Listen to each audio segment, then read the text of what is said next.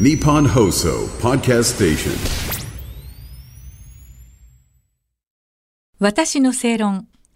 この番組は毎回様々なジャンルのスペシャリストをお招きして日本の今について考えていきます。こんばんは。アナウンサーの吉崎のり子です。今夜のお客様はノンフィクション作家の早坂隆さんです。こんばんは。どうぞよろしくお願いいたします。よろしくお願いします。えー早坂さんは昨年末産経新聞の正論の執筆メンバーに選ばれました。また月刊正論1月号では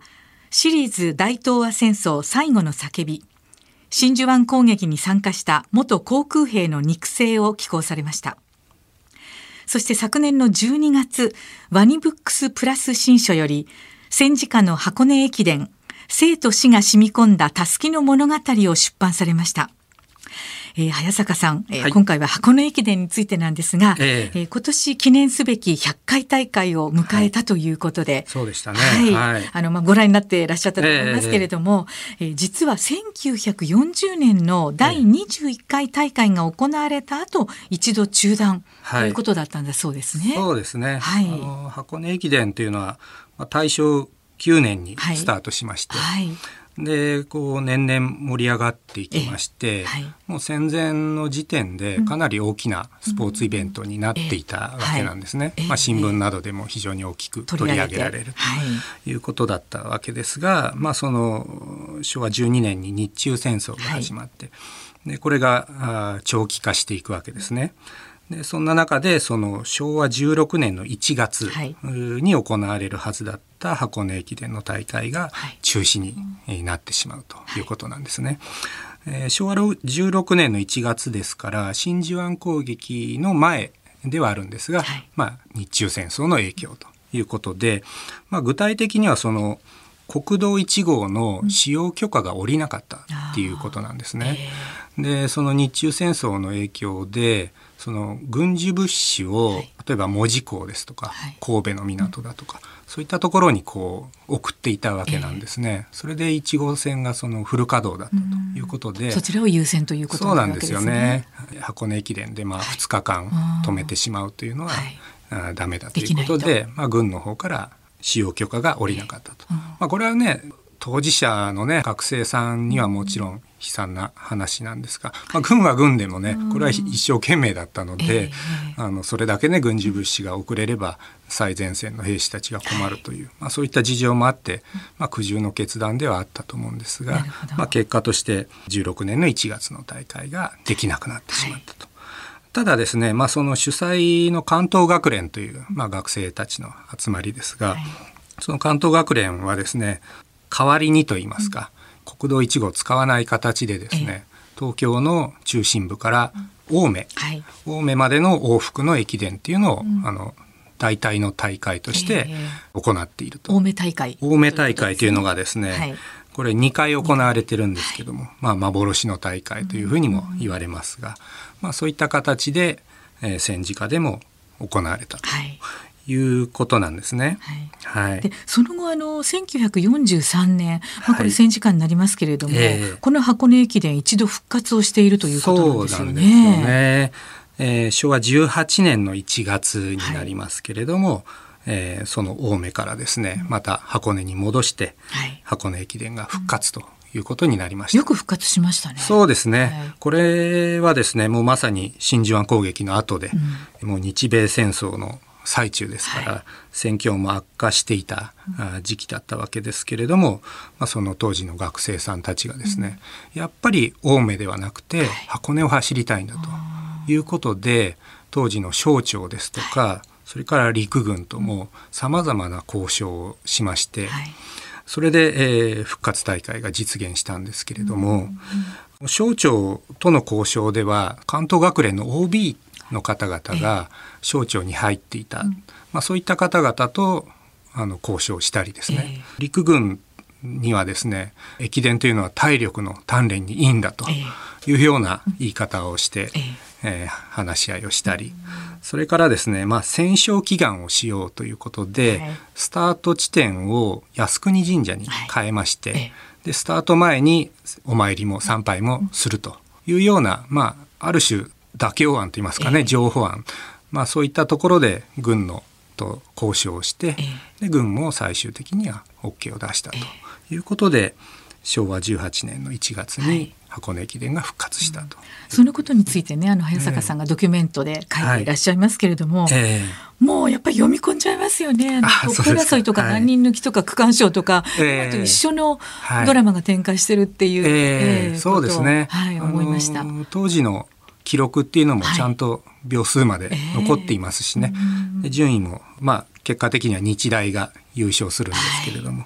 まあそういったあのメンバー表等々もあの資料が見つかりましたので、はい。まあ、そういったところからですね取材していったわけなんですが、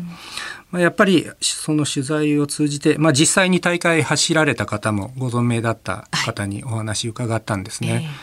でそうするとやっぱりそのこの箱根駅伝が終わったら自分は戦争に行くんだというそういう思いでですね、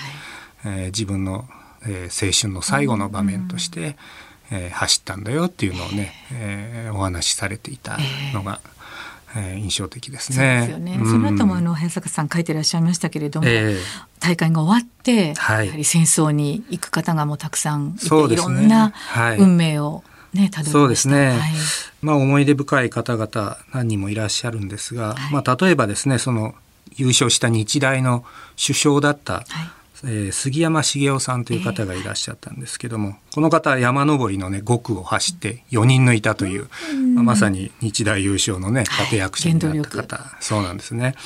でその方はですねその日大を繰り上げ卒業という形になりまして、青森県の弘前市の、お野砲隊はい。ですね砲兵ですね、えーに入隊ししました。はい。でその後に、えー満州に派遣されるんですけれども、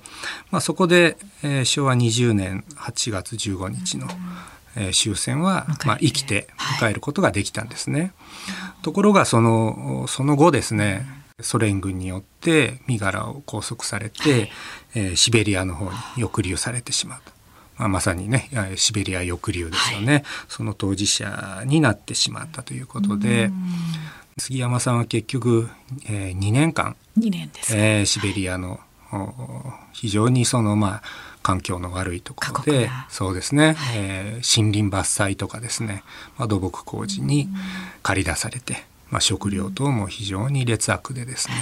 ですから戦友が何人も亡くなって、えーいるという状況でですね、まあ、杉山さんご自身は帰ってこられたあわけですけれども、まあ、し結局シベリア抑留はその、まあ、全体で50万人以上抑留されたとかですね、まあ、その中で5万人以上の方が亡くなったとか、まあ、そういう、まあ、推計があるわけなんですけどね、まあ、そんな中には箱根駅伝のね首相もいたという、なるほどえね。ーことになりますね。まあ、さらに言うとあの実際にその箱根駅伝その大会走った後に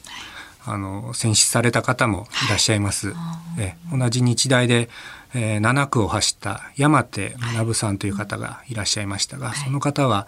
航空機の搭乗員になりまして、えーまあ結局う故郷に帰ることはなかったと。戦死されたという記録があります。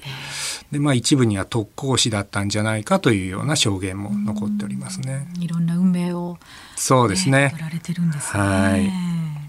そしてあの戦後にねこの箱根駅伝自体が復活したのがはい1947年ということで、えこれはあの学生たちがええ。え GHQ と交渉と、そうですね。ことなんですか？あのまあ戦後ですね。はい。まあ、復興はスポーツからっていうようなスローガンもあったんですけれども、箱根駅伝も復活させたいということで、学生たちがですね、まあ、その生き残った者たちのこう使命といいますかねそういった思いでなんとかもう一回箱根駅伝を復活させようということで、えー動き出すんですが。でまあ、戦時中はねその軍とか省庁が交渉相手だったわけですがこの戦後は日本が GHQ の、はい。えー占領下にあったわけでで交渉相手も GHQ になったんですね。ですからその GHQ に対してまずその駅伝というものは何かっていうところから、その説明から始めたと。駅伝っていうのは日本発祥のスポーツですので、えー日本独特の、そうなんですよ。ねあのやり方ですね。外と日本しかないうんスポーツなんですけども、でそれをあのクロスカントリーリレーゲームっていうように訳して、えして、えー、それで説明したりししたっていうことなんですね。GHQ もその占領政策っていうのは非常に厳しくて、日本の伝統的な文化ですとかね例えば行事とかお祭りとか、まあ、教育に、まあ、それから宗教とかさまざ、まなことをこう規制したり、えー、したわけなんですが、まあ、ことスポーツに関しては割合柔軟な部分があったようで。その駅伝もですね、えー、面白いじゃないかということで、えーはい、でやってみろということで当日案内してくれとかですね、えー、そんなこともあったようでそれであの許可が出ましてね、昭和22年ですね、の1月にえー、箱根駅伝が復活ということに、えなったわけですね。それがまあ現在までつながってるというまあ、そういった流れになるので、まあ、現在ね非常に人気のある箱根駅伝ですけれども、はい、まあ、そういった戦時中の暗いね歴史の時代もあったということなんですよね。はい、え。ー、